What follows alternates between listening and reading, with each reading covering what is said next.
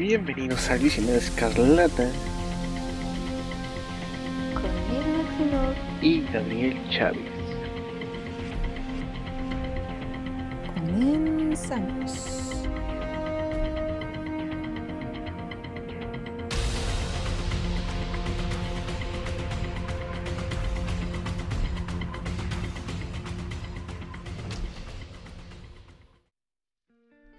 Bienvenida gente a otro episodio de El de Escarlata en el episodio 101. No empiecen con sus mentes cuchambrosas, es el 101. Entonces, pues ya pasamos el... Yo no había pensado nada porque. Dijiste, no había pensado. Ay, no. Ay, bebé, todos tenemos esa mente cochambrosa. Eh, bueno, soy Gabriel Chávez y, y como ya sus oídos fueron bendecidos con la voz de Miss Máximo. ¿Cómo estás, Miss Máximo? ¿Qué onda, banda? Em, muy bien, gracias. Ya retomando actividades, saliendo de mi hiatus. ok, pero bueno, este... mm, ¿Tú qué tal? ¿Qué tal todo en la Ciudad de México? ¿De frío, de calor? Sí. Pues está, está normal, pero no sé si los ovnis que últimamente han aparecido van a cambiar el clima. Eh, ¿qué onda con eso? Estaba viendo, en la- estaba viendo en las noticias, pero no sabía que en México también. En Estados Unidos y en Canadá tiraron, ya los tiraron. Y ya los están investigando, pero no sabía que también aquí se estaban viendo.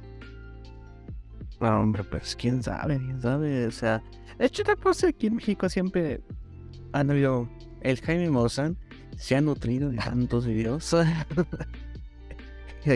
Se los dije, no estaba loco.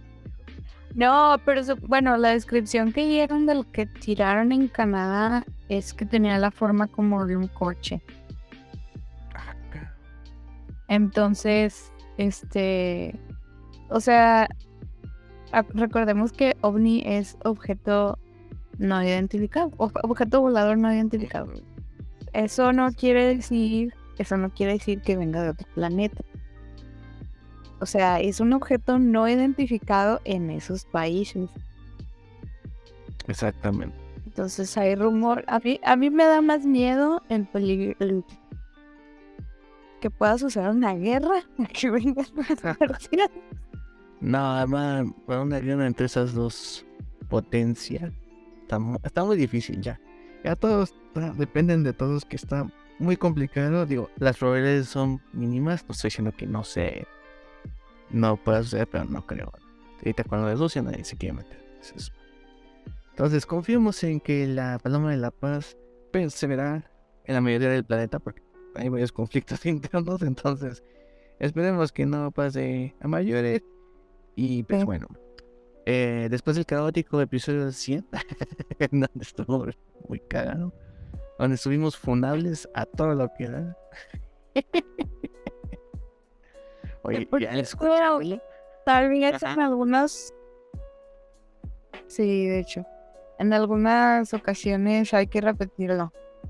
Sí, sí, sí. Como, como, una, como una mesa de debate.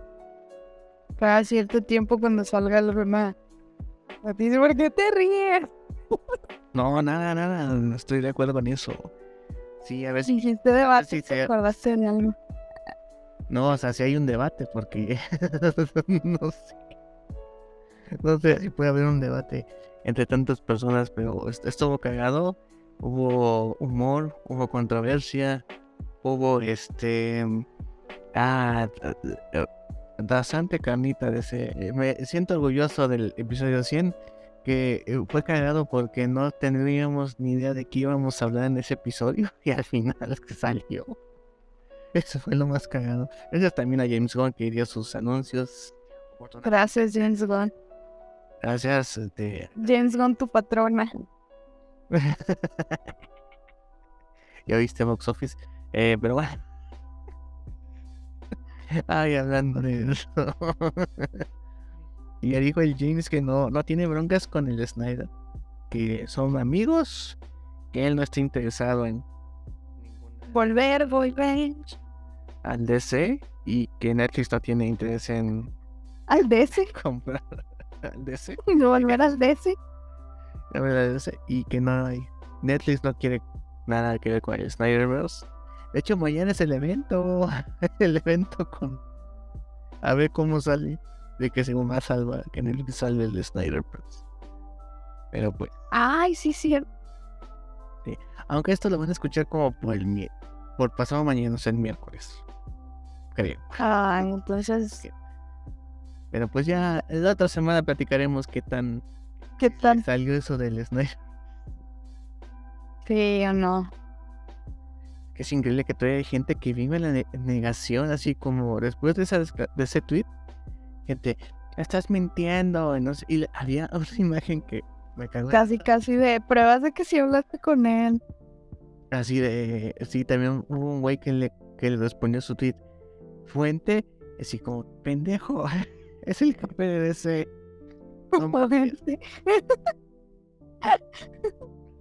Así casi, casi de pásame, le, sube el screenshot donde hablaste con Zack Snyder. sí, le muestro la captura del WhatsApp. Ay, no. Pero pobre, esperemos que encuentren las dos pronto. po. Ya no es divertido, ya es triste. hijo. Pero bueno, esperemos que pronto salga el, el documental de el Snyder. El desnudo. Estaría bueno, yo sí la vería. Yo también. Estaría, estaría interesante. Ahí sí, para que vean. Ahí sí. Ahí sí lo veo. Pero bueno, pues pasó. Esta semana también pasó el Super Bowl. Que todos vamos a criticar el show de medio tiempo. Que a mí me vale. Doriana, de que, que ya espera el segundo chamaco, fíjate. ya sé. Yo ni me había enterado que ya había tenido el primero. Cuando la vi fue de, en, en casa de que está embarazada. Y yo, ah, chis, pues si ya lo, pues ya lo tuvo, ¿no? Y me dijeron, pues ya duró mucho el embarazo, ¿no? Como Como que fue consecutivo. Y lo, bueno, ya investigué y pues el, el primogénito de Rihanna había nacido en mayo. Y este, como cuántos meses tendrá? Cuatro. Cinco, ¿no? Cuatro, cinco. Creo que sí. Sí. Cinco, cinco mesecitos está bien. Pero sí. Ah, nos, nos surgen más Rihannas Juniors, por lo que veo en este. En este mundo. en este mundo. Es que mira, Bueno, yo, ah, dime, yo, yo sí voy a dar mi humilde opinión sobre el show de medio tiempo. échale. No estuvo medio metro, chavales. Sí. No, no es cierto. No, eh, mi crítica va más hacia eh, la producción que en sí a Rihanna. Rihanna, pues es una gran cantante. El problema es que siento que pudieron haber hecho más en cuanto al vestuario de los es, bailarines o, o incluso haber puesto una sombrilla cuando cantara Umbrella o, o literalmente haber hecho que lloviera este en el escenario. Mientras cantaba Umbrella pudo haber llo- este llovido en, Sí, en el público. Tom Holland, ¿no? Sí, hubiera salido Tom Holland y ya. Es todo. Única queja. Es, es más hacia la producción. A quienes produjeron el evento, no hacia Rihanna. ¿Sí me explico? Sí. Sí, de hecho, es una opinión válida. pero Yo qué voy a saber de producción de eventos. o sea, que como no, no me puedo poner a, justificar, a criticar una- un, un, un show que valió no sé cuántos millones, es decir, que lo vio millones de personas. Y- pero que creo que se mide el, el éxito de una, de una presentación de Super Bowl por la cantidad de memes. Y creo que eso no le gana al de Katy Perry. Entonces, ahí, ahí, ahí estamos. Güey, yo en el de Katy Perry, lo tengo que decir, lloré. Lloré con el tiburón. No, lloré cuando se subió a la estrella, güey. Yo debería estar como que porque estoy llorando. Es que fue muy bonito. Ok, bueno. Eh, Qué, ver- qué vergüenza.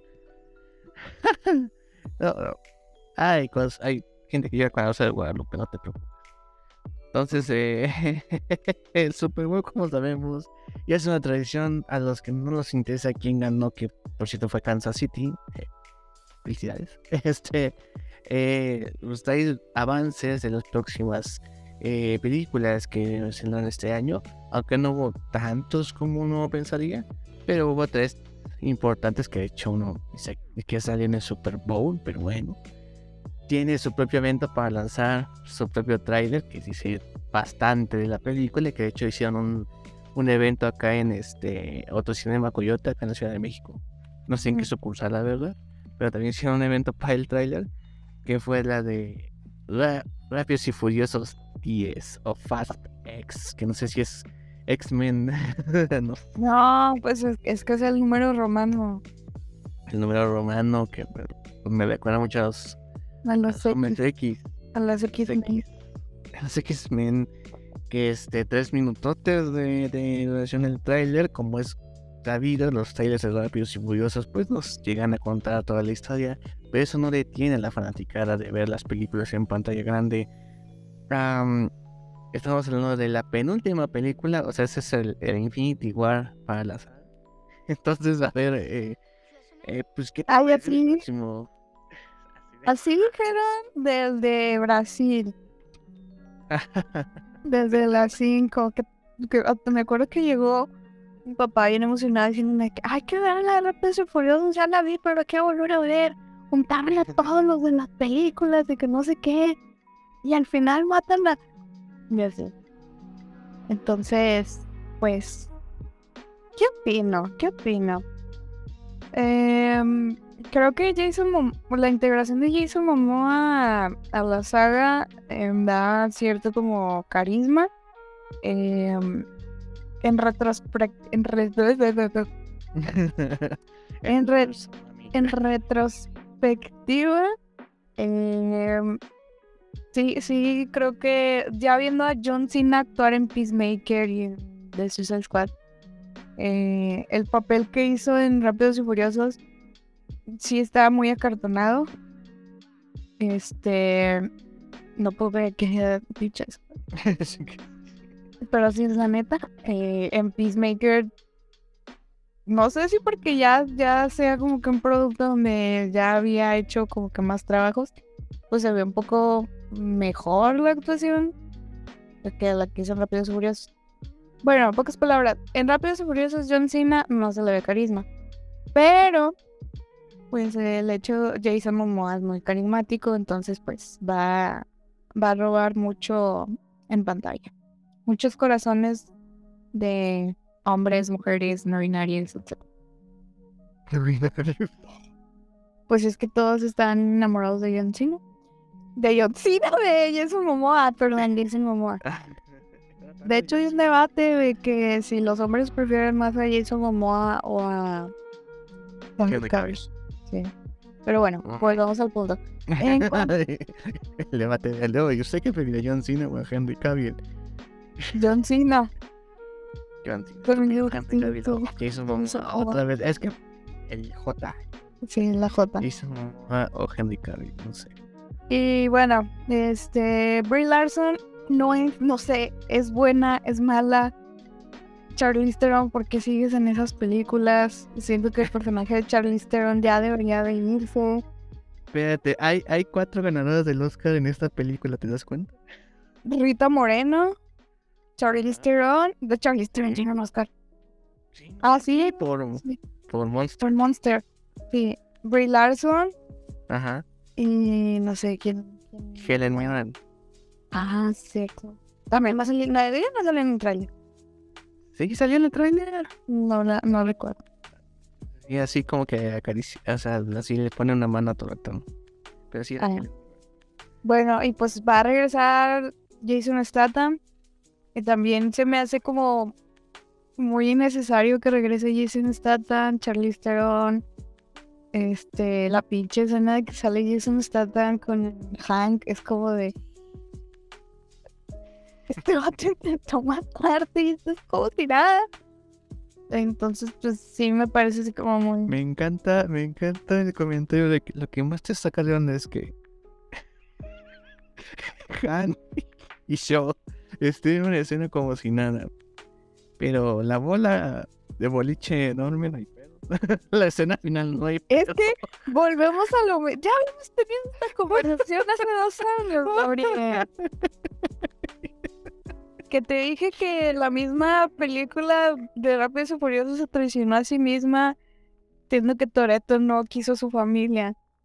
Bueno, aquí no tiene nada que ver con eso de la traición. No sé, güey, ah, tenemos que volver a escucharlo el episodio para saber de qué estoy hablando. Pero sé que sí te dije algo así. Pero sí me, o sea, bajo los estándares de Rápidos y Furiosos, sí me parece más coherente, más lógico esa ola de demolición que tumben los helicópteros, que vuelen al espacio en un carro, a que a ver a Hank y a Sean en una misma escena. Bueno, es mi muy, muy humilde opinión. Este, recordemos que Vin Diesel le rogó a la roca para que volviera. Pito. Pero después de la cara dices, ay, perdóname. Perdón. Bueno, X. ¿Y qué otro comentario? Ah, bueno, Brie Larson, no sé si es buena o mala. eh, entre Gabriel y yo estuvimos comentando. Gabriel tiene una teoría sobre Brie Larson. Sí, porque dicen que, o sea, desde ese tiempo se ha dicho que se llama Tess el personaje, que sería una hermana de Brian O'Connor o familiar. Así que entre paréntesis para el amplio significado de familiar. Este, no sé, prima, hermana. Am, pero este, el, asunto va de que eh, eh, no, inclusive Variety dice, no sabemos si es buena o mala porque algunos se ve con Toretto. De hecho, hay una imagen que Brie Larson, una foto que se tomó con Vin Diesel, que fue como en un puente, en el set, set que fondo verde del puente. Y ya vemos en la imagen, en el tráiler, que se va a enfrentar como en el mismo puente donde sucedió lo de Brasil, algo así. Y al parecer este, se ve una chica con traje azul, como Brie Larson en esa foto, atrás de Jason Momoa, así como ¿Es secuaz el Momoa? ¿O es una infiltrada? O ah, también tengo la teoría de que sería la, la que haría el personaje, bueno, el papel de Kurt Russell en las pasadas, que era como la conexión con una agencia que le da los recursos para que hagan sus, sus maromas y estos juguetes. Entonces puede decir, o sea, hay un misterio con ese personaje. Eh, pero fíjate, si, si ahora que ya me deformaron el DC Universe y no vamos a no va a haber Black Adam y Wonder Woman está como en stand-by. A ver qué hacemos Ah, sí, el rumor de Gal Gadot. de que vuelva a Rápidos y Furiosos. Sea, se volvió Han. Sí. ¿Quién no ha vuelto en esa madre? Creo que el único que no ha vuelto es el chavito que mataron en la primera. el que era especialista en coches, que nos arreglaba. Que de hecho ese es el detonante de todo el desmadre.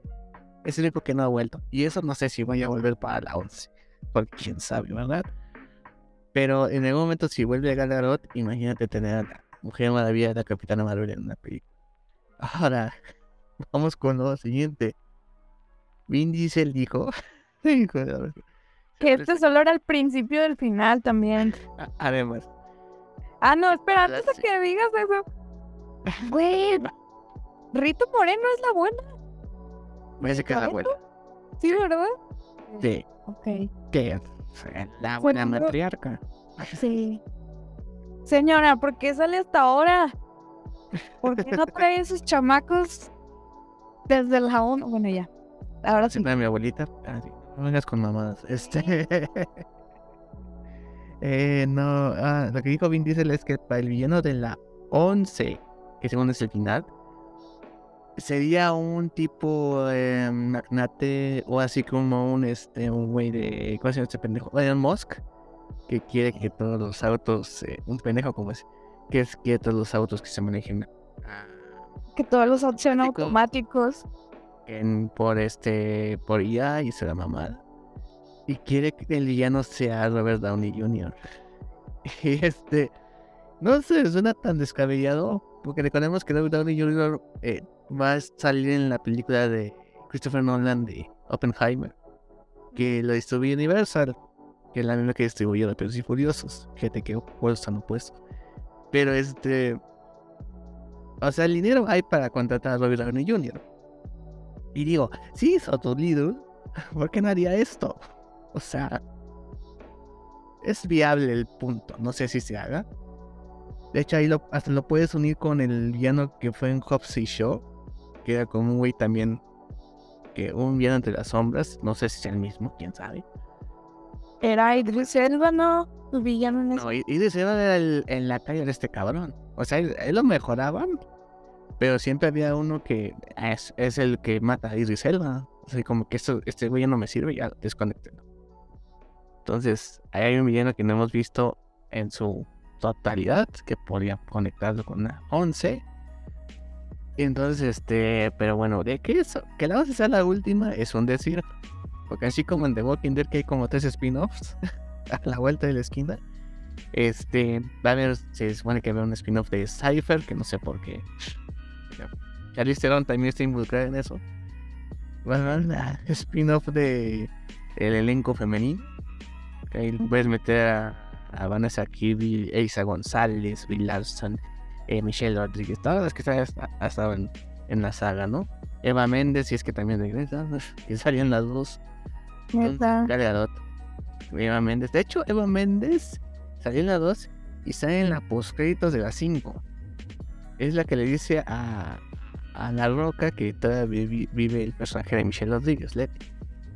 no, estoy muy cabrón para recordar esto. Oye, sí. Yo no las he visto todas, la verdad.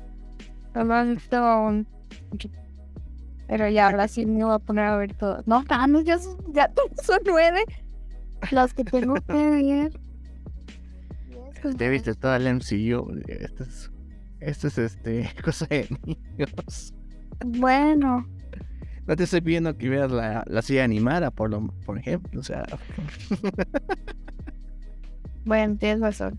Pero hablando de otros. Bueno, ¿qué pasó? No, pero. Digo. Lo que siempre digo de los Furiosos. La gran eh, ¿cómo se puede decir? La gran virtud que tienen esas películas son honestas. El trailer están diciendo, te voy a dar esto, vas al cine y es lo que te van a dar. No, no cambian los trailers como... No cambian los trailers.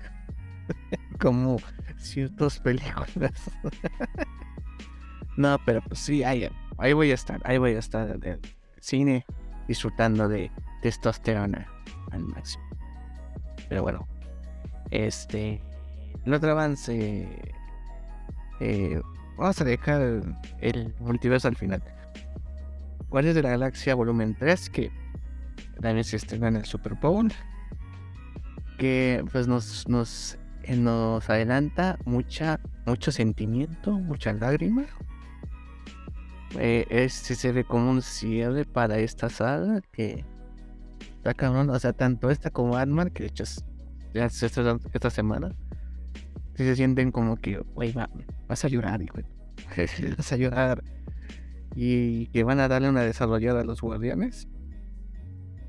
Eh, pero bueno, la verdad se, ve muy. Se ve, es un thriller muy tranquilo. A comparación del otro. Pero sí, este. La verdad sí se nota como que a James Hunt va a ser como su. Su Así como que. Su cierre, así como que esto es lo que quería entregar. afortunadamente de reacción autista y no me corrieron. Entonces este, es lo que les voy a entregar. Entonces, obviamente la, el, asunto va de que se siente como un cierre. Y pues es algo que no sé si estemos preparados para ver eso en pantalla, ¿verdad? Yo digo que se muere de Star Lord. Sí,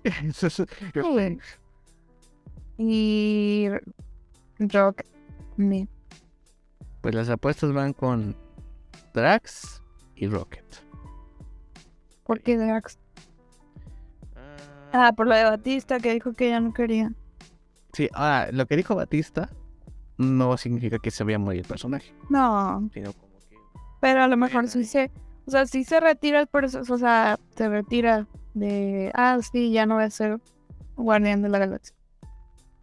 Pero lo que sí es cierto es que el equipo como lo conocemos ya no va a ser el mismo y si se llega a ver más películas de Guardianes de la Galaxia ya no van a ser dirigidas por James Bond. Seguramente, seguramente, porque tenemos el asunto con Adam Warlock, que al parecer va a tener mucho peso en el futuro.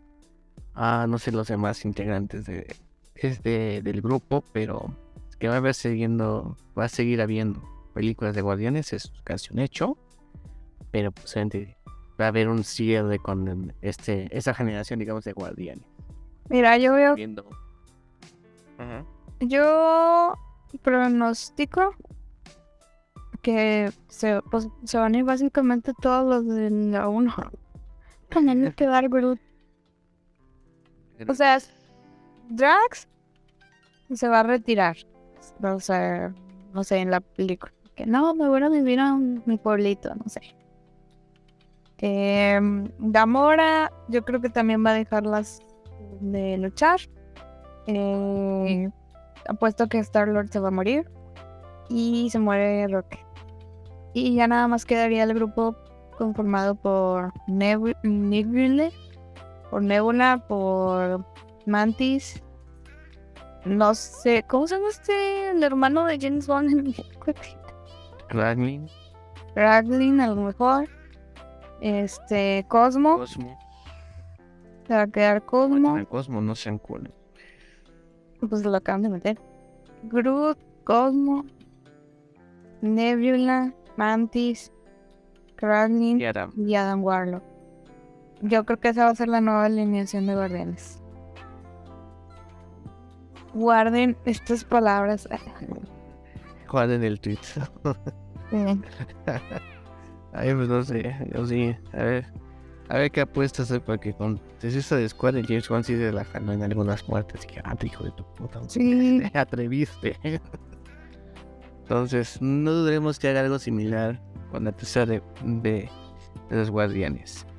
Y pues el último avance, que es el más comentado, el más celebrado, el más emocionante, pues es por fin un avance de Flash después de cancelaciones, después de cambios de director, cambios de guion, todo un despapalle. Por fin vemos en pantalla algo de lo que vendrá el 16 de junio. Y que la verdad, eh, un trailer bastante larguito, pero que a muchos les encantó. Mucha emoción, mucha, mucho, ¿cómo se puede decir?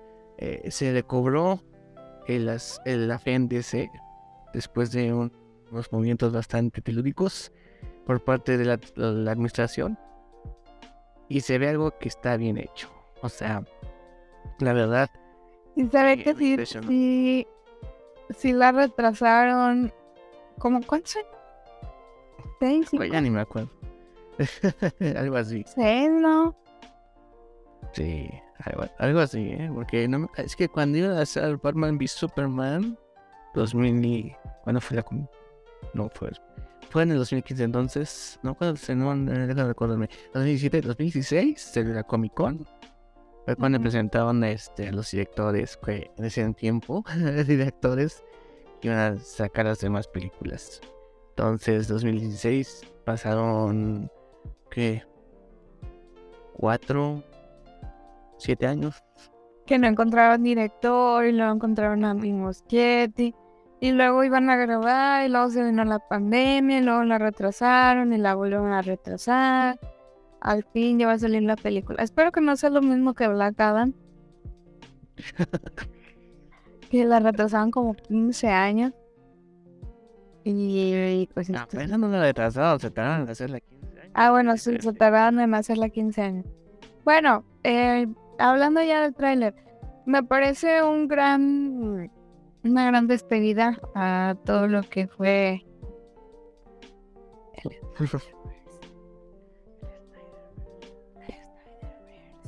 sí. entonces eh, creo que Ben Affleck pues se va a ir con ahora sí que se va a ir con la frente en alto. Ay, se... sí. se va, a ir con, se va a ir con la frente en eh, me parece también muy interesante el cómo, cómo están adaptando Flashpoint. eh, el cambio de, pues, de que no es este Superman, sino es Cara. Y pues el Batman de Michael Keaton se ve muy bien. Sí, eh, la verdad, ahí fue mucho, mucha nostalgia por parte del público, así como que no manches otra vez. Pero pues la nostalgia de él, Sí, la nostalgia de Spider-Man. con Spider-Man, con Doctor Strange, que eso funciona en algún momento. Pero sí, o sea, mm, eh, los paralelismos con Flashpoint son evidentes. El cambio más fuerte que puedo ver es el asunto de, en lugar de una guerra entre atlanteanos y Temisida, o las Amazonas, es el asunto de Zod viniendo a la Tierra, eh, que no hay Metahuman, no hay, no hay un escudo protector, como decía el buen Iron Man, en ese momento para defender la Tierra. Entonces sí es este curioso como hay esos paralelismos con Flashpoint. De hecho, me acordé que originalmente estaba iba a estar Cyborg en este como en el Flashpoint original. Pero pues Ray Fisher, ¿verdad? Entonces eh, no, Y también eso me parece, por eso también me parece como que hasta cierto punto poético. Poético que vayan a cerrar de esa manera ese capítulo. ¿Ves bien? De los creo que es- sustituyeron a el papel que iba a ser Cyborg por el, el Doctor Flash. Bueno, en la otra versión de Barry Allen, que según vive en este nuevo universo, donde Nora Allen vive y todo ese Ujú. Creo que ahí lo sustituyeron. No sé por qué, me da esa impresión. Pero según dicen que también va a salir este Wonder Woman. Lo cual no sé dónde quedaría en esta situación. Supongo yo saldría pero al final de...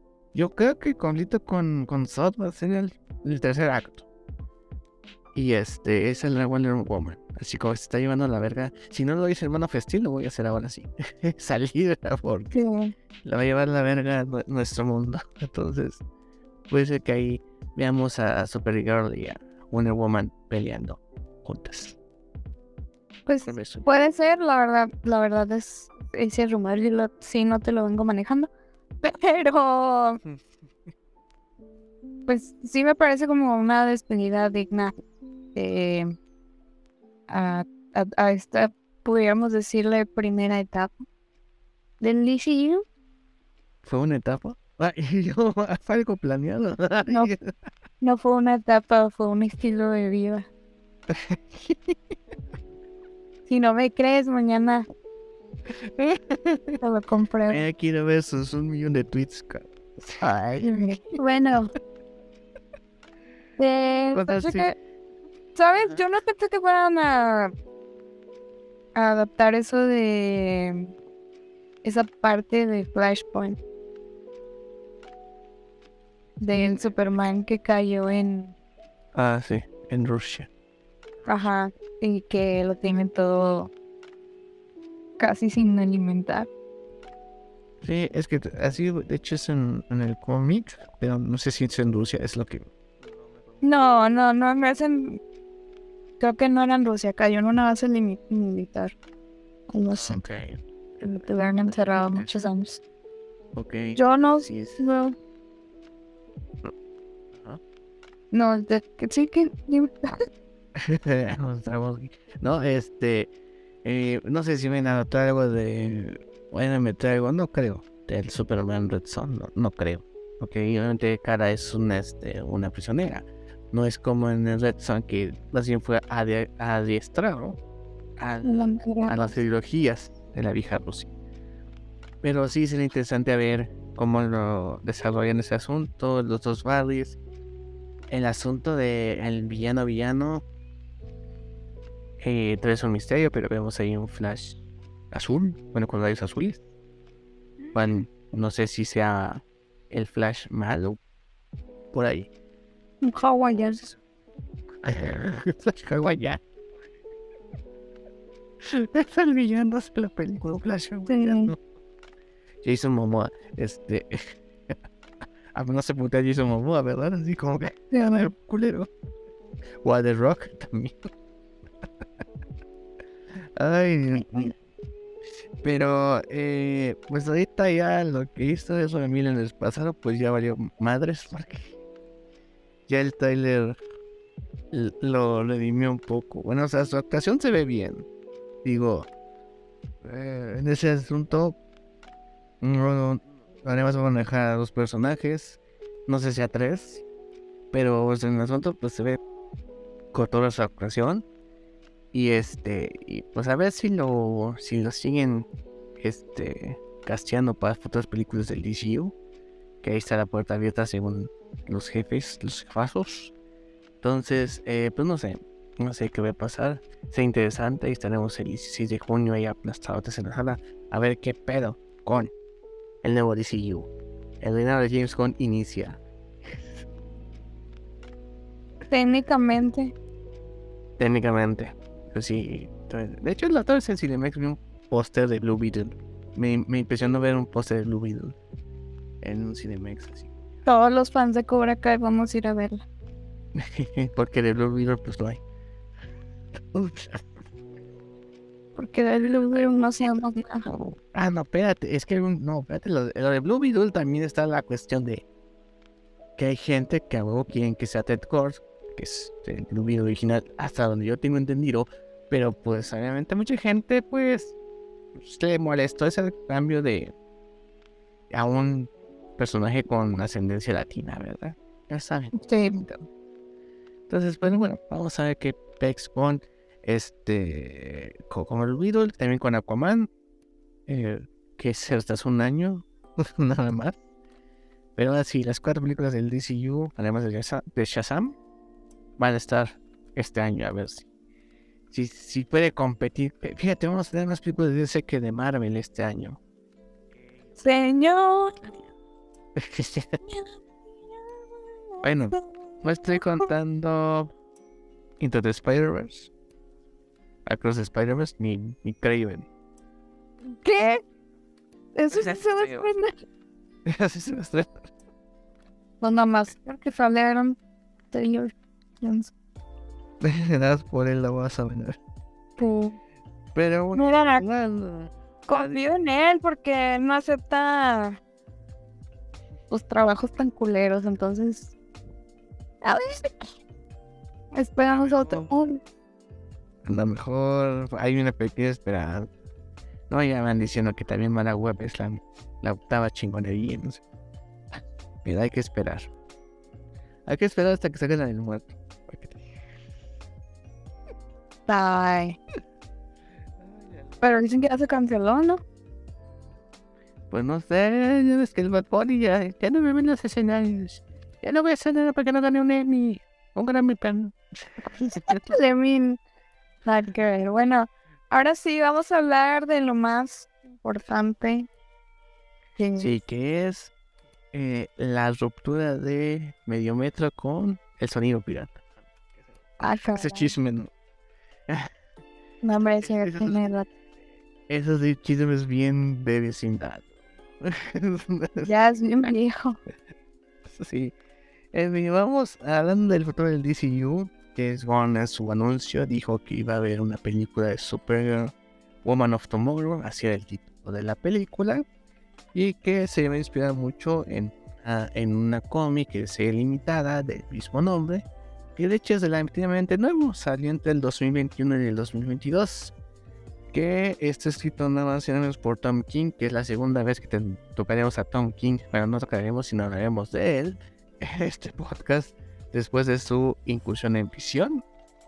Que de hecho es un, un escritor que se maneja mucho mejor en, en series limitadas. Con arte de Bilkis Evely, que este dibujante nada más tiene un Eisner por un cómic llamado The Dreaming, que al parecer, si no mal recuerdo, creo que es uno de los cómics que pertenecen al universo extendido de Satman, que es un dibujo, un dibujo bastante particular con eh, color de Mateus López, que es brasileño. Son ocho tomos, ya se pueden encontrar ahorita, todos los ocho tomos en, en inglés, en español todavía, en España ya le editaron, falta en México, a ver si dice, ay, se olvidó este chisme, hablando de México. Voy, voy rápido. querían darle el chisme que DC ya se nos va a ir a partir de julio. Los cómics de DC Comics. En México. am, Panini. Sí, no, fíjate, aquí el punto con DC Comics es, este es un rumor, todavía no hay algo confirmado. Pero esto viene desde el- cuando fue la fusión de Televisa Univision, Ujú. quieren cerrar Editorial Televisa.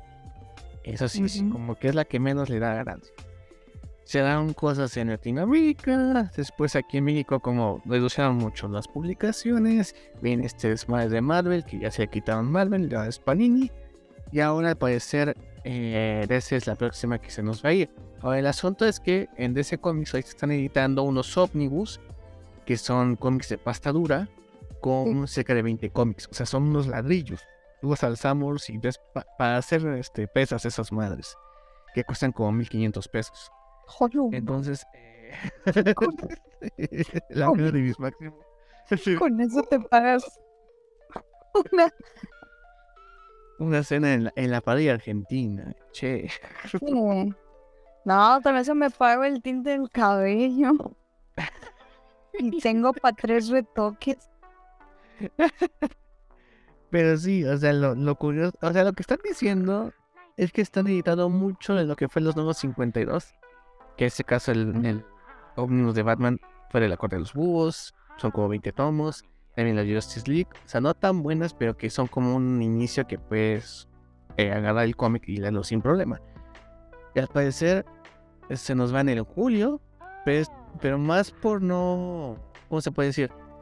No porque no quieran este, renovar derechos o porque no les alcance, sino porque por orden de Univision ya mejor cortamos es, ese asunto de, editorial de cómics.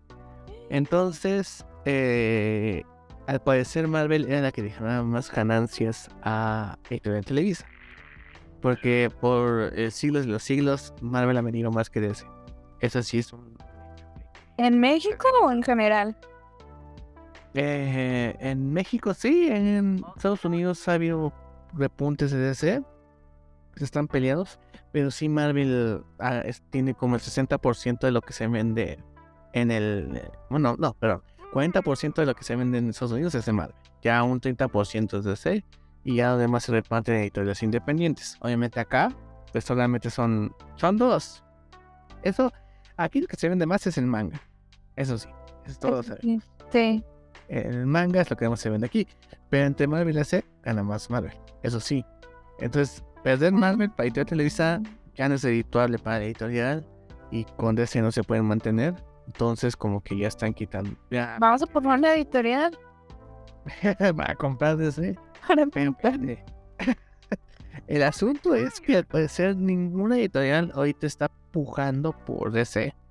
O sea, cuando se termine el contrato a mitad de año, dicen, no habría. Es que se me hace raro que sea a mitad de año. Yo digo que va a ser hasta el finales. ¿Por qué? Por cuestión de renovación de derechos.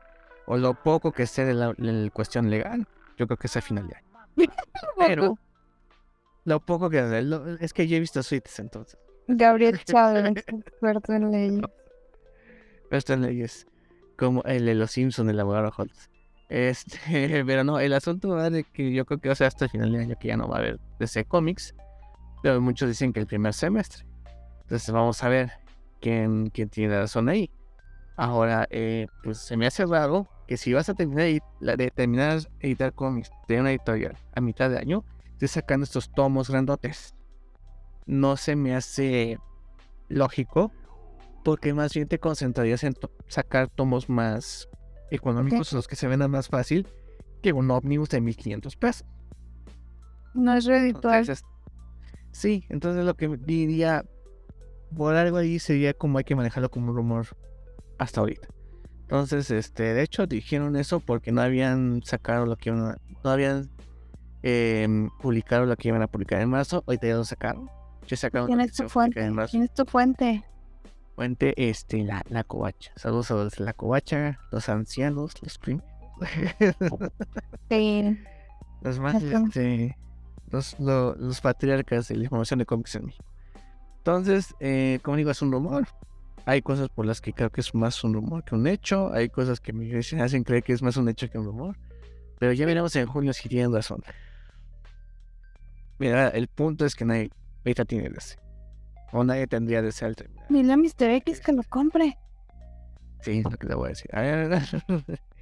Ya sacaste un cómic, güey. Con una editorial ahora.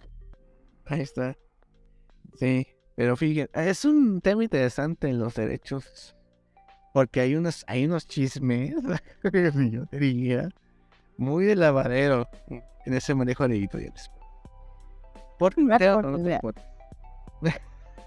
ya ves. Tenemos otro podcast, porque esos ese, eh, si tratamos ese tema, va a ser como un soliloquio más que nada. Pero bueno, ya veremos si, si nos animamos a, a comentarlo. Pero bueno, ese, Chapoy. Voy a pedir disculpas después. La única gobernación. Em, bueno, ya, Supergirl. La mujer del mañana. Eh, pues decidimos leer para ver si era tan chingón como había, porque además se había agotado en tiendas de cómics en Estados Unidos, en Amazon era lo más pedido. En grupos de Facebook en Latinoamérica estaban pidiendo el CBR. El CBR. Porque todavía no, lo publica acá en DC Comics México. Televisa. Es Televisa. Eh, sí, si, lo, si alcanza a publicarlo, no sería mala idea. De hecho, si quieres una edición en español, más el de España. Eh, pero en fin, Miss Maxwell, ¿qué te pareció este cómic de Supergirl? Que no es, no es algo tan común decir voy a leer un cómic de Supergirl. Oh. No, o sea, pues no, por lo que te imaginas, sino porque digo, no, no es como de los tops, digamos. Sí, sí, sí, o sea, sí lo pensé. Este, creo que es más común, ay, voy a leer a Batman. Sí. Y luego Superman. Y luego, no sé, estoy entre Flash, Wonder Woman, Linterna Verde. Y después Aquaman. Harley Quinn. Ah, Harley Quinn. No, Harley Quinn está en segundo lugar. Bueno, eh, ¿qué me pareció? Tengo entendido que es una línea de cómics que son para preadolescentes, porque venía de que más 13 años, ¿no? A partir de los 13 años. Bueno, eh, por ese lado sí me parece que tiene un toque juvenil, eh, un toque fresco. Eh, sí se nota que está pues dirigido a ese público eh, adolescente o juvenil. No lo digo como queja, o sea, me parece un buen acierto porque pues es una característica fundamental del personaje de Super Girl. Entonces, mm, me parece un acierto muy chido. Eh, recuerdo que la semana pasada Alex había comentado que ese cómic era como tipo de Mandalorian. De, bueno, hizo la comparación de que Supergirl daba como que ayudando a mucha gente así como junto a una niña. Entonces, eh, sí, sí le doy, sí le doy la razón. Este. Fíjate que mm, me gustó, pero no me encantó. Porque tú, tú me has visto cuando he leído otras cosas y te digo, no, sí, lo amé, me encantó, lloré. Y bueno, sí me gustó, sí está, está chido, sí está bonito.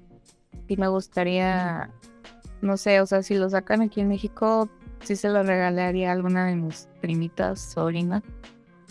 Este. Y creo que lo más importante de este cómic, pues son. Bueno, no sé, siento que como al final, con los últimos números, eh, no sé si ya lo mencionas porque son ocho números. Ocho números.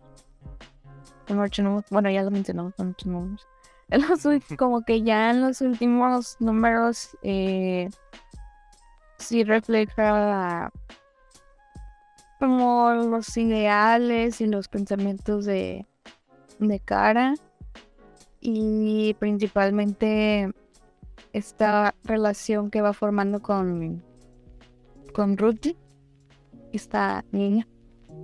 Y bueno no sé si vamos a hablar con spoilers o no pues así que eh, primero opinión en general y después sentamos los spoilers. No me gustó el final. Ándale. No me gustó el final. Este. Pero no me termina de encantar el cómic, no por el final, simplemente no sé, no me terminó de gustar mucho. O sea, sí me gusta, pero no tanto. Le pongo un, un 8. Un 8. ¿A ti qué te pareció? ¿Te gustó o no te gustó? Pues miren, Tom King ya, pues ya lo conocemos acá. Es alguien que me, se funciona mejor en series limitadas que en una serie continua, si me preguntan a los que han leído Batman de Tom King, que a lo mejor ahí es como que puede perder el, el ritmo, pero siempre que son series limitadas como que le saca mucho, mucho jugo. Eh, yo no sabía que era exagente de la CIA. ¡Hola! eh, aquí es agente, exagente de la CIA. Es que si, si viene a México no, no, le, no le hagan bromitas, güey no, los va a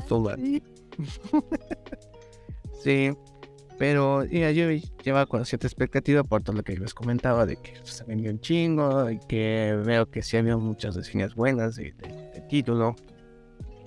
Entonces, este, la verdad me dio una gran sorpresa más por la personalidad de Supergirl porque siempre, y últimamente, pues nos hemos acostumbrado a una Supergirl como la serie de, CW, que es alguien que, que sí es, este, arropa mucho la, la, personalidad de Clark, pero que también es mucho más dulce, eh, que en momentos decisivos, pues sí, este, eh, pues saca coraje, ¿no? Buena kryptoniana. Ah, pero en esta ocasión vemos a una eh, Supergirl que entra a sus 21 años, lo cual ahí es así, es una parte que no sabía. Y que digamos que a pesar de haber vivido cosas como superheroína, acá se enfrenta a cosas mucho más, mucho más densas. O sea, ella de por sí tiene un pasado de la verga, se enfrenta a cosas más de la hiperverga por todo este asunto que, que vive con la niña Ruthie y que además este pues vemos mucho y como estilo de Mandalorian, ¿eh? O sea, vemos mucha exploración de varios mundos que no habíamos conocido o de los diferentes que hay en el universo y que además hay cosas con las que te puedes identificar de cosas que obviamente son mucho más este, fantásticas. Pero sí eh, eh, el asunto de de esta este modo como de western que tienes al, al, al forajido como te dice y al la pequeña o el, o el pequeño como que es el el que pues no sabe de la vida y que tienes que cuidarlo a pesar de todas las dificultades que va a ir el camino sea Logan sea de las o sea de Mandalorian ese tipo de de, este, de historias. Pero verlo con una eh, recién adulta digamos y una niña es algo no muy común porque siempre es un hombre mayor que ya le vale la vida con una chamaca o un chamaco que apenas está en eso, ¿no? Pero aquí estamos viendo que son dos eh, que se llevan poquitos años, ¿no? Entonces es, es interesante ver cómo vienen a aprender una de la otra. Eh, el apartado visual fue lo que me gustó bastante. No había conocido a este dibujante. Sí me impresioné eh, los colores, también el conjunto de colores, la- el dibujo que maneja es muy particular. Eh, se abre eh, cuando tiene que expandir el universo a otros mundos, lo hace muy bien. Cuando hay un apartado de magia que también vemos en la historia, se vuela la cabeza con mucho color y después cae en el asunto de blancos y negros. Pues se me hizo muy imaginativo. Ya qu- me gustaría ver el guion donde explicó Tom King cómo quería que se viera esa parte para saber cómo chingados le hace perfecta esa idea de que el dibujante sepa lo que quiere el autor proyectar, que es, que es algo muy difícil para cualquier dibujante. Y creo que en el apartado visual es lo que donde se explota más la, la, la- el cómic. Yo, yo creo imaginar por cuál es el, el pero que tú tienes a esta historia, A ver. porque eh, el asunto del- de la prosa, no digo que esté mal, pero sí llega a ser como una cuestión un poco repetitiva. Sí. Porque además el personaje de Ruthie ah, usa palabras muy rimbombantes. Así como que al principio te impresionas de lo de cómo se expresa. Y cuando hace estas frases en prosa, sí funciona, pero como que se extiende en algunas partes. Yo lo comparo a lo que, y lo, pero mucho peor manejado y con respeto a George Pérez, que ya no está con nosotros, pero cuando hizo su, su cómic de Superman, donde él dibuja y escribe, él hizo algo muy parecido, pero, eh, pero él escribía lo que hacía en el, lo que parecía en la viñeta, lo describía tal cual. Y aquí es como que un complemento, lo cual así como que, es, aquí es como que lo que tuvo que haber hecho George Pérez en su momento, con lo que no se debe hacer. Pero aquí sí como que ese estilo de narración mm, puede llegar a cansar. Y además se convierte en un cómic pues que sí tiene bastante lenta. O sea, si inviertes más tiempo en leer un tomo de, de estos de Supergirl que en un cómic promedio. Y digo, no es que está mal, se nota la, la, la intención del autor de que obviamente está recopilando estas memorias de Ruthie y que se está expresando a través de su libro. Pero sí es algo que eh, puedo entender que muchas personas pues no, no, es, no es una lectura ágil. No, como que, Se, siente que no fluye la historia. Sí, y sobre todo el asunto de que es recomendable para niños de 13 años. Imagínate un niño de 13 años que yo creo que hasta el artista se tuvo que esforzar para que sea tan atrayente visualmente que no lo, que no lo dejes. O sea, a pesar de la prosa que no lo dejes y que sigas continuando leyendo, yo creo que ese es, creo que por eso Tom King escogió este dibujante para pues, que sea un buen complemento entre toda la prosa que tengo que hacer y para que, para que el estilo visual siga atrapando al lector. Entonces, por ese motivo yo sí puedo entender que mucha gente no le haga este tipo de escritura. Además es algo que Tom King en visión no lo hace. La televisión es una cosa que tú te lees y de hecho en una, una velocidad normal, no digo que rápido, pero sí no, no, no invertes tanto tiempo pero sí en, en Supergirl tienes que tomar un tiempo, un lugar para leerte todo, los ocho números, porque si te vas a tener un tantito en, en leerlo, ¿no? Entonces sí puede ser algo contraproducente. Digo, en lo personal lo entendí por la parte del personaje de Rudy. Me, ahí me, me gustaba eso de que tenía ese, ese lenguaje tan colorido y dice, señor, por favor, deje de posar su cabeza en la parte de mi cuerpo que es en mi hombro. Porque les recuerdo que tenemos asientos asignados y que hemos pagado por eso. Ah, Entonces, así como que. Para usar una vez en el metrobús, ¿no? Señora, no se me cargue ni. Eso sí me, me de risa. Pero después ya es como que. A, pesar de que lo que dice. Lo que expresa no es. O es interesante. Pero sí, el, el, eh, ese tipo de escritura o de diálogo sí entiendo que, que pues, es difícil seguirlo, ¿no? Sí, y, y fíjate que no, no había reflexionado yo que era por eso que mencionas. que de repente sí se siente, pero ahora que lo dices, sí, como que había veces en las que repetía tal cual. Yo soy fulana, me pasó esto y por eso estoy buscando esto yo soy fulana y por eso contraté a no sé quién para que pasara esto, por esto, por esto. Y bueno, respecto a lo del lenguaje que, que mantiene Ruti, bueno, no sé, en mi imaginación yo se lo atribuía porque era, ¿cómo te diré? No sé, como que porque el, planeta en el que ella vivía hablaban así. En ah, no, sí, fue la explicación que le di. Sí, pero bueno, al principio sí, ¿no? Entonces, esto lo estoy escribiendo, ese relato, porque ta, ta, ta. Entonces, así, si de posible así, imagínate escribiendo. Entonces, así como que desarrolla un perro Tolkien de que voy a. O sea, no se llega, llega al extremo de voy a describir cómo es esta roca, pero sí eh, los pensamientos o, o, lo que ve ella sí es como un poco repetitivo, un poco detallado, pero no en, lo personal. No callan los, lo sobredescriptivo. Ah, sí, porque luego, te digo, lo de Josh Pérez sí fue como que, señor Don, consigan un escritor, por favor, usted dibuje. También es algo que le pasaba a Jack Kirby, que todo el mundo le mama, con que creó el, asunto de, los nuevos dioses, los eternos. Pero el señor se alargaba tanto escribiendo ese es el punto de que a lo mejor sus conceptos al principio no los, no los cachaba mucho eh, la, mayoría de los lectores en ese tiempo. Que obviamente estamos hablando de los 60 donde el, el, mayor público de adolescentes y que veían esto como retención, los cómics. Entonces, así como que echarle un choro a, los chavos en ese tiempo, imagínate ahora. Entonces, hay que, es algo que se tiene que cuidar en el asunto del, de la prosa. Pero os digo, a mí no me molestó, pero sí entiendo a la gente que dice, esto. Así como que tengo que leer más para poder avanzar. Mejor lo de la tesis, así estaba pensando yo, la verdad. así, tú hazme la tesis, no. Tienes que leer también mil palabras, pues échatela. la tesis. ya sé. No, hombre. Pero respecto al dibujo, creo que también logra transmitir eso, esa juventud de la que de, la que mencioné. Este hay, hay paneles donde no me gusta cómo dibujan a Subterfuge, sobre todo los primeros números. Y no, no sé. Muy, muy qué. No sé.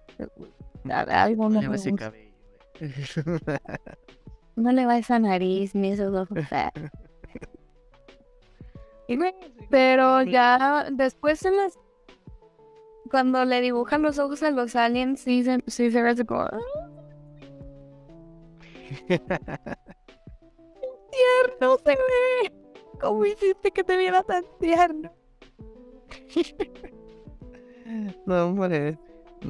te digo, el apartado visual. O sea, cuando son las peleas, yo así dije, ¿qué onda? Pero, ah, tengo que hacer una aclaración. Vilkis Evely es una chica de 33 años. La dibujante. La dibujante. Tiene Instagram por si quieren seguirla. Vilkis, arroba Vilkis. Entonces, este. Eh, B I L I S. Así como suena Vilkis. Ok. 33 años. No manches, se me hace mucho Supergirl. Como digo a Supergirl, se me hace mucho. A ella. Oh, so inserto. Como dicen lo de Billman, ¿no? Sí. Segunda temporada, gente. lo que no. no. ¿Ven lo que les digo? ¿Para qué sirven las cancelaciones? Para eso. A eso sirven, para que quieran cancelar. Va a ser más popular. ¿Y qué es lo que ocasiona? Que la gente más lo vea, más gente lo conozca. Y eso es lo que pasa. De nada, señor juez, ese es mi argumento. Gabriel Chávez hablando en, una zona. sí, sí, ha dibujado a Wonder Woman, Sandman, Universe Twin y Supergirl, Supergirl, Supergirl, The One of Tomorrow. Mmm, es este ahora sí también, creo. Ay, sí se parece. sí, te digo, sí, ese de Brasil también. Curioso. Ha dibujado al Oliver eh, sí, ahí está, arroba Bilkis, así como suena. Sí, Instagram y, y. Ah, no mames, que su dibujo al lápiz. como digo, sí tendría un original de, de ella. Un print. Sí, o sea, es, es un es de esos pocos eh, dibujos donde sí es muy particular. O sea, como dices, no he visto este estilo en otro dibujante. Porque es como muy imaginativo. Y por ejemplo, te digo, las escenas de pelea son así como que te pasas de ver. O sea, ¿qué onda? Así, ¿Cómo? ¿Cómo imaginártelas? No. Canijo. Recuerdo porque medio me recordó un poco a Jin Chang. Poquito. Jin Chang, ¿Sabes? En el asunto del. Cuando hay mucho fuego involucrados, creo que sí. Sí. Cuando hay fuego involucrado, cuando están ya más un personaje o de rayos, yo creo que sí se parece un poco. Yo también tiene dibujos de Salmon. Sí, te digo de. Escuela de Dreaming. pero sí, tiene, tiene bastante dibujo, bastante arte que pueden ver. Y te digo así, Superior se pasa mucho a ella. Nada, men. Inclusive hasta tiene la nariz de Bonita. forma singular. Con razón, eso fue lo que dije. Como que esta nariz no está. Sé, Ay, Jacob, te- me- tengo un breaking news. Ah, A ver, Ay, se me fue. Ya, no, ya. Este, el elenco total de, de, de Penguin. Ranchir de Riverdale. no, gracias. Eh, va a ser con Infrared, obviamente, como Oswald Cobblepot Penguin, Christine Migliotti como Sofía Falcone, Nancy Phyllis, que Runaways, Marcia Stephanie Blake, Leona Stephanie Black, Jeffrey Self, Joel Jamie, Cole Scola, Please Baby Please, Michael Kelly, Man of Steel, House of Cards, The Another Out of Blue, The Expanse, y David Connell, Diane. Eh, pues obviamente, sinceramente no conozco a la mayoría de estos. ah, no, aún así lo conozco. Eh, Michael Kelly. Michael Kelly, en Man of Steel, fue el que hizo del periodista de deportes. Que estaba molestando a Lois. O sea, son de esos actores que los ves y dices, ah, la he visto en otra película. Yo a Christian Milioti. Porque es la que es la madre en Home Mother. Ah, sí, es cierto. Ah, sí, es cierto. Ya, era. Ya era eso, ya. De hecho, ella va a ser la hija de Falcone. Va a haber una lucha de poder por el dominio de. Este. Vieron Quantum Mania. Vaya a ser la verga. Váyanse a la verga si me piden spoiler, hijos de. Que el próximo podcast va a ser de Quantum. Esperemos que sí. Ya estuvimos divagando mucho. A ver, volvamos a. Porque, perdón, es que es, que, es que- es que es por el dibujante. Sí no, ok, pero bueno, eh, continuando. Te, te decía algo del estilo West, bueno, del el, la historia de Western, que lo que se me hizo curioso es que va a ser una mujer con una mujer. Siempre es, es, te digo, es hombre con niño o niña de menor edad, ¿no? O alguien que apenas sale de su zona de confort. Pero aquí vemos a dos eh, mujeres pues que están, pa- han pasado por un trauma significativo. Una fue la pérdida de su padre por un fulano que por la razón más estúpida lo mataron, hay que decirlo. y, eh, y Supergirl pues tiene este asunto de Krypton que ella vio. Mientras que Clark pues fue a su navecita de chiquillo. ella vio el asunto de, de la destrucción de Krypton. Entonces, eh, y además me gustó la, la presencia de Supergirl porque es alguien vale madrista en este asunto. Como decimos, está festejando su cumpleaños número 21. Así como que quiere vivir la vida loca para recibir la adultez. Y este, y se enfresca en este desmadre con, con Ruthie. Y, y es lo más cagado del mundo como la presentan diciendo malas palabras cada, cada página. Así como que. Nunca esperes ver a Supergirl maldiciendo cada, cada cinco segundos. Parece que de guerra de chistes. O no sé, pero se me hizo algo que, que conserva esa inocencia de Supergirl. O esa, ¿cómo se puede decir? Esa virtud de la esperanza, de hacer lo mejor por los demás. Y mezclarlo con esta actitud de alguien entrando a la adultez. Que así como que se sienten los más cabrones en se sienten los más cabrones en su momento cuando de realidad empiezan a ver que no es tan fácil la adultez como se le imagina a uno. Ya nosotros los adultos. Sí. y junto con la, con Ruthie, que es ahí que pues, vivió un trauma a, a con Supergirl y que pues quiere ya eh, e- ese asunto de la venganza que, que, la hace crecer, ¿no? Y además con esas aventuras o estos eh, eh, sucesos que viven juntas, desde los más banales como en el espacio también hay algo peor que los chimecos, se, se llaman este, estas naves que son de pasajeros de carga. Están tan bien del culo, eh, hasta momentos más extraordinarios como enfrentarse a, a dinosaurios. o sea, como que, o sea, ¿qué tal quien se la voló aquí? Muy, este, fue muy raro, ¿no? Así como que te pongo algo que tú puedes vivir a nivel mientras vas en el transporte público hasta vemos a enfrentarte a una a un barco volador del espacio con Piratas. piratas ah, es algo muy, este, muy raro. Y, Y de alguna prácticamente vimos un unicornio. Un unicornio. Bueno, no, no era un unicornio, pero no sé por qué, pero bueno, sí sé por qué. Da la sensación de que era un unicornio. unicornio espacial. O sea, si lo vimos en Endgame, ¿por qué no aquí, no? O sea, no es raro. Pero no, no era un unicornio. Sí, pero lo. Pero fíjate, eh, Supergirl tiene el método de enseñanza más particular visto en mi vida. no sé cómo llamarlo.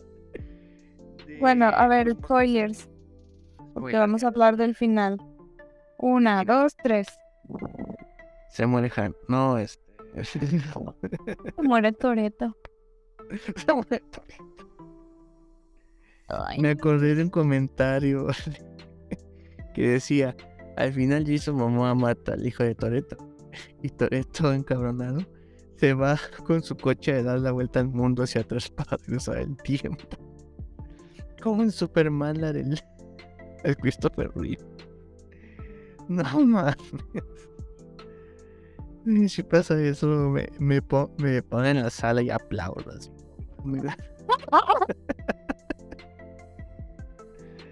Ay, No, Dios quiera que no. Nada, pero bueno, este, el final, pues eso es lo que quieren buscar el cabrón que asesina al papá de Ruti. No encuentran. Curiosamente al final nos, nos spoilean el final. Digo, perdón, al principio nos ponen el final, según el final. Pero así como que, eh, pues cuando Supergirl le dio un putazo a este güey, pues se murió. Ah, no, me estoy adelantando mucho, vamos un poco hacia atrás. Y esa es la que nos cuentan todo el desmadre. Pero al final, este, pues pues a este deseo de venganza de Ruti. Y así como que de honor se enfrenta a este cabrón. No me acuerdo el nombre, lo siento, pero es un hijo de la chingada que lo mató porque no se dio un chiste papá. Yo solamente que sé es el de las colinas amarillas. Exactamente. Pero, pues cuando tiene la oportunidad de matarlo, no lo hace. Así como que algo no, o sea, no hay nadie a su alrededor. Están él y ella solos.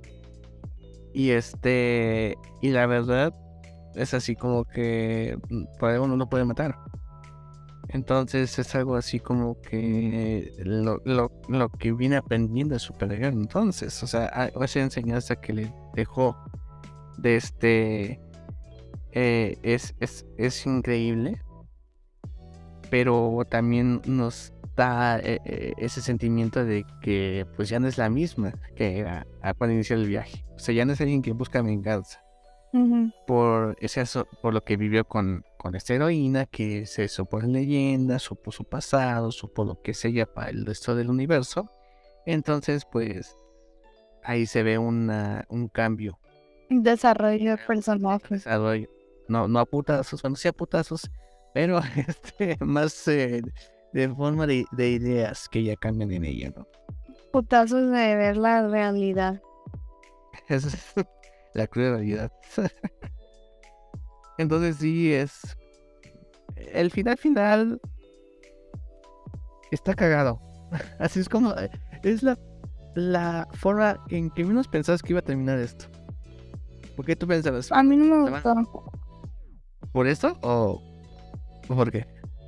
Es que yo la verdad sí me esperaba que desde, ¿cómo te diré? Bueno, ya estamos de spoilers, ¿verdad? Sí, ya. Eh, yo sí me esperaba que Supergirl lo fuese a matar. O sea, era mi expectativa desde, desde el número uno. Pero ya cuando llega a esa parte y veo que no lo mata, sí me quedé como que a la fregada. Qué padre, qué bonito. O sea, sí se me hizo así como que, ay, qué bonito detalle. O sea, al final sí fue como, ¿cómo te diré? O sea, fue fiel a sus valores, a sus ideales. Y yo represento, o sea, siguió haciendo lo que le dijo su mamá de ser buena. Y así. Entonces, por ese lado dije, bueno, o sea, yo sí esperaba que Supergirl sí lo matara, que sí vengara a Krypto. Y pues no, fue como de un giro de tuerca. O sea, fue un giro de tuerca para mí que dije, no, pues qué bonito que se quede así.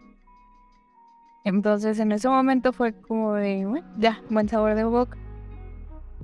Pasamos a lo siguiente y ver que lo liberan nada más para matarlo fue así como de, pues, sí me decepciona mucho. Según yo no lo matan, porque según la página, en contexto, Ruti ya está viejita. O sea, antes cada leyó el libro de sus aventuras. Van con este. Resulta que le encerraron en la zona negativa por tres siglos. Sí. Lo liberan. Está agradecida con Supergirl, se deformó. Bueno, 300 años en la prisión, pues creo que sí cambia un poco tu perspectiva de vida. Um. Ya jodido. Y se encuentra con con Ruti diciendo, no, es pasado en ti, perdóname la chingada. Según yo, pues nada más le dan un palazo y pues ahí lo dejan. Pero así como, de hecho, en las otras vidas, así como que se limpia la nariz. Eh, ah, sí, ah, qué putazo. Pero en sí, yo, para mí no lo matan. No sé, o sea, tú tienes interpretación de que sí lo matan. Sí. Yo creo que no. Así como que, ay, no, qué mala broma de la vida. Ya me quedé. sí. Según yo no lo matan, pero. Yo pienso que sí lo mató.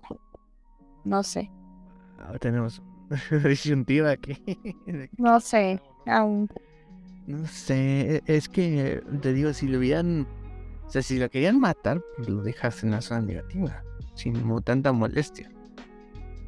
Y, y con no, no ir hasta el, tiempo, no hasta que donde esté muy, muy vieja según yo.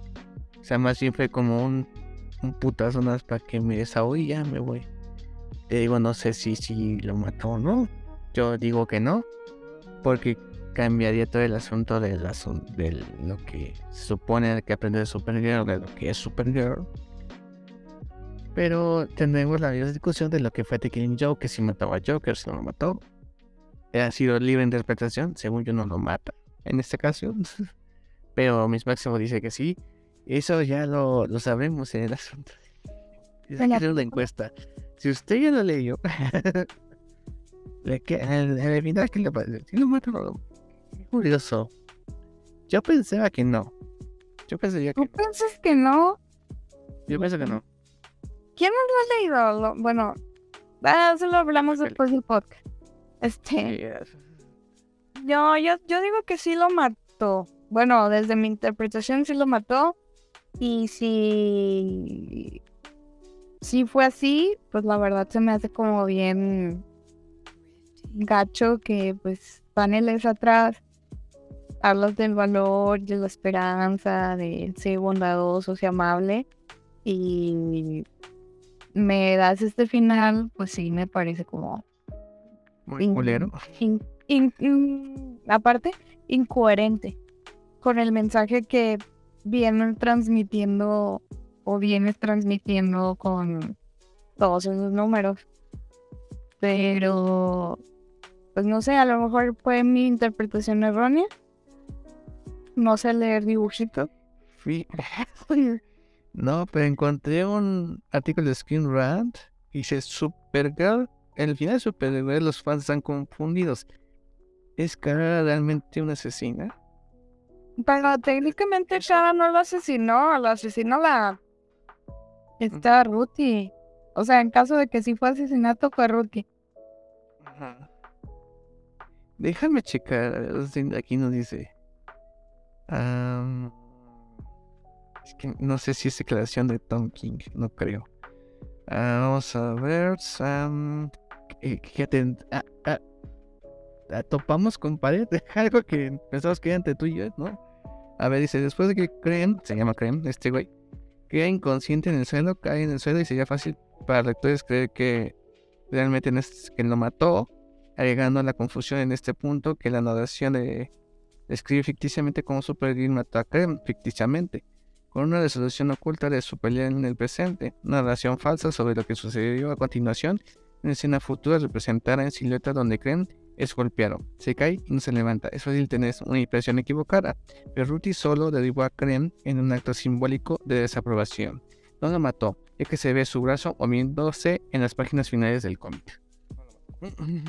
Pero también a las gallinas cuando las decapitan también se sigue moviendo. Sí. A ver qué dice más este artículo. Mira, le estoy preguntando a Alex y Alex me dice, lo dejan a elección del lector realmente. Y es como en The Killing Joke. a ver, tú, tú, en The, tú en The Killing Joke, ¿tú qué interpretas? ¿Si lo mata o no lo mata? Es que sería igual que lo que dijiste ahorita, porque le dice, spoiler a que no le este le dice Gordon antes a Batman, quiero hacerlo de la forma correcta. O sea, no, no más. quiero que ese güey sepa que hay un sistema aquí. Entonces sería estúpido que Batman mate al Joker a pesar de todas desea hacerlo. Sí. Porque le haría razón al Joker, que haría mal con Gordon ante el asunto. Entonces no tiene que matarlo, no, no lo puede matar. Ahí sí, el asunto es de que Alan Moore sí le deja a la interpretación del lector. Ahí sí, es la intención de Moore. Pero aquí, como dicen, no creo que haya ese asunto. Para que te digo, las billetas se ven como que se limpian y se dijo que, ah. Y así como que se, se quedan así como que, hija de su madre, qué poca madre tiene. A ver, dícese. Antes de que esto ocurra, la conversación entre Supergirl y Ruthie confirman que Ruthie inventó el final de su libro, el que el se arrepiente. Ese día haber dicho la verdad sobre lo que pasó a pesar de que había puesto en riesgo su vida. En su vejez ya no temen los aliados, creen que vengan a vengar, y eso probablemente ha sido lo mejor. Gran parte de la narración de Ruthie fue un hermoso testimonio de lo especial y fuerte que Supergirl en realidad. Es una pena que el libro que escribió sobre su tiempo con Supergirl terminara en una mentira sobre el asesinato en lugar de una lección de justicia y misericordia. ¿Ves? Eso fue lo que yo interpreté. Pero ya está aquí diciendo Screen Rant. Este, Frank Martin, publicado en febrero 20 de 2022, nos está diciendo que no, está vivo ese güey. no, no, bueno, cada quien. Entonces, eh, bueno, yo. Mames. Yo, perdón. chicos de artículos diciendo qué pedo pasó allí. Y regresándonos a The Killing Joke, mi interpretación del final es que los dos se volvieron locos. Sí. Y no lo Páginas de Zelda. Sí. En Arkham. Esa es mi, interpretación. Y volviendo a Supergirl, sí lo mató. Sí lo mató a Ruth. No lo mató Supergirl, pero sí lo mató a Ruth. Bueno, es lo que yo creo. Pues quieres, sabe, pero hay, hasta hay una página llamada supergirlfans.com. Pregúntale al experto en Batman. sí. ¿Alguien le hice esta madre? ¿Tú crees que sí lo mató?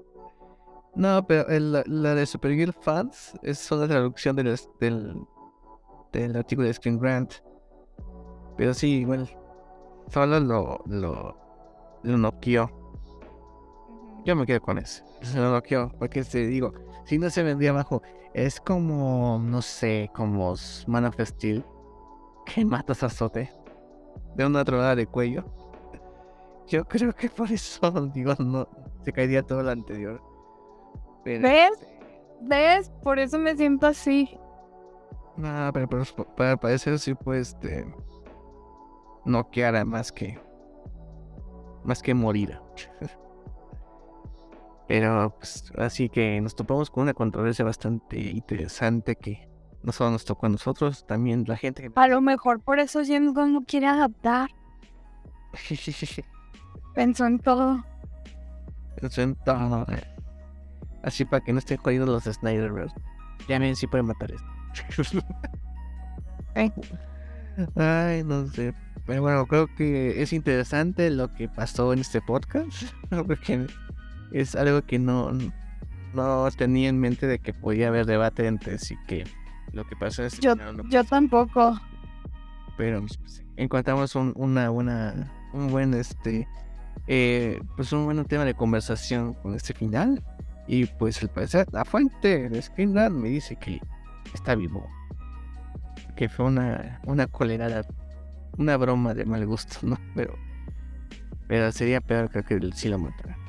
Pero bueno, ya veremos, ya veremos si usted, ya veremos, ya sacaremos esa pregunta después de sacar el podcast. Si usted ya leía el final de Supergirl Woman of Tomorrow, ¿qué carajos pasó? Pero en fin. entonces, tú le pondrías 8 de 10, ¿verdad? Sí. Sí, por, por el final que interpreté y lo de la lectura. Sí. Ok. Yo le pongo un 8.5 de 10. La verdad creo que es un, un buen cómic. Nunca pensé que un cómic de Supergirl tendría, tendría mucho por qué este, explorar. El arte es bastante atrayente, la verdad me gustó mucho el arte de, esta chica y la verdad eh, Tom King creo que de las cosas que hemos leído creo que no, no, no ha, no ha topado con esa que dices ni, ni para papel de baño. la verdad sí, es un gran, un gran título y pues a esperar cómo la adapta James Bond en la futura película. También hay que esperar a ver si Sasha Calle la vuelve a interpretar o será otro inicio con el personaje. La verdad yo sí quisiera que se quedara, pero con eso de que James, James Bond quiere un Superman joven, pues me imagino que una Supergirl todavía más joven. O sea, si quiere que tenga 25 años, Superman, pues yo creo que va a querer una Supergirl de 18 y 19 años. Entonces, por ese lado sí la veo difícil que se quede, pero a mí sí me gustaría ver esa historia con ella. Y sobre todo ver al caballo. Al caballo, al pony. Perdón, me gustan los ponis, güey. También a viral. Entonces, con ese dato curioso que usted no sabía. Miss Máximo, sus redes sociales, por favor. Me pueden encontrar como Miss Máximo en Facebook y en Instagram como Marta arroba Marta. ¿Qué estoy diciendo, Ya no me mi Instagram. Marta Maximoff. Es que tienen notitas. es que tengo como 20 cuentas, güey. Yo que por eso. ¿Con cuál este estoqueas? con, con, con unas, con todas. y a Gabriel no le podemos encontrar. Arroba loco Gabriel en Instagram, Twitter y TikTok. Canal TTC en Facebook. En en la página oficial de Top Comics, de Top Comics Oficial. Ahí ven los videos de Mr. X. Vean estos videos en YouTube. Vean así en este para que moneticemos en cualquier plataforma de streaming, Spotify, Apple, Anchor, Google, eh, iBox, Radio, Amazon Music. Estamos en todas las plataformas de streaming de audio. Y este, ah, tuve entrevista con el buen Alex, otro Alex, de Punto Rock Comic, ahí para que la chequen. Estuvimos cotoseando, eh, comentamos cosas este, bastante. ¿Cómo se puede decir? Una controversia con Andrés Navi. Sí, algo así. Entonces, este. Mira, Gabriel, ya cuando el día que yo conozca al, al señor al señor Navi, por culpa tuya, no me va a querer hablar. No, el, el, el, ay, yo, yo le pedí una foto para nuestra amiga Carlita y él accedió. O sea, a mí me, yo le cago, pero con mis amigos no, tienen la culpa. Bueno, está bien. No, es cierto. Saludos Andrés, si es que escuché esto. No creo, pero. Ahí le mando saludos. Un saludo. Este, saludos. Y saludos a Ah. Ah, y este, y que nada, bueno, eh, pues sí, todo por su momento. Eh, seguro que es más probable, perdón, que el siguiente episodio sea de, la Quantum Manía. Este, Atman, la primera película de superhéroes este 2023, que está cargada este 2023. de por sí de películas interesantes y luego de superhéroes, imagínense. Entonces, pues ya verán nuestra, nuestras opiniones, acciones, mentadas de madre. Ya veremos. Ya que se termina la de Barbie, güey. Los reales y yo bien y anda a Barbie. Los reales y yo llevando a mis primitas. Vas a llevar tus muñequitas, güey. No, ya no tengo Barbie. Las. Se las regalé a los niños. Me arrepiento porque tenía a la princesa y la plebeya. Uy, eh, eh, objetos de colección. Damas Sí, colección. Sí. Según dice quién se van a quitar de Netflix. Ah, sí, las quitan. Creo que esta semana. Sí, la, la, la que nadie la vio y ya cuando la quitan. ¿Para qué las quitan? Ah, que no. Mucha gente las ve. No manches. Es el verdadero universo cinematográfico que no. Sí, que necesitamos en live action. Ah, Oye, las muñecas que tenías cantaban la canción. Soy como tú. Sí, claro. No me la cantes. Me, me encanijo. Porque mi hermana tenía esas muñecas y. Ah, Tenía las dos y también tenía el príncipe. ah, es el paquete completo. Sí. Los gatillos. Cotizadas, esas, esas cosas. Chile. Pero, Que los regalé, güey. Bueno, ya. Nos vemos. Cuídense. millones pasaron. Sí. Sí. Bueno, gente, gracias por escuchar. Nos vemos la próxima semana en su show favorito. Bye bye. Soy como tú. Eres igual.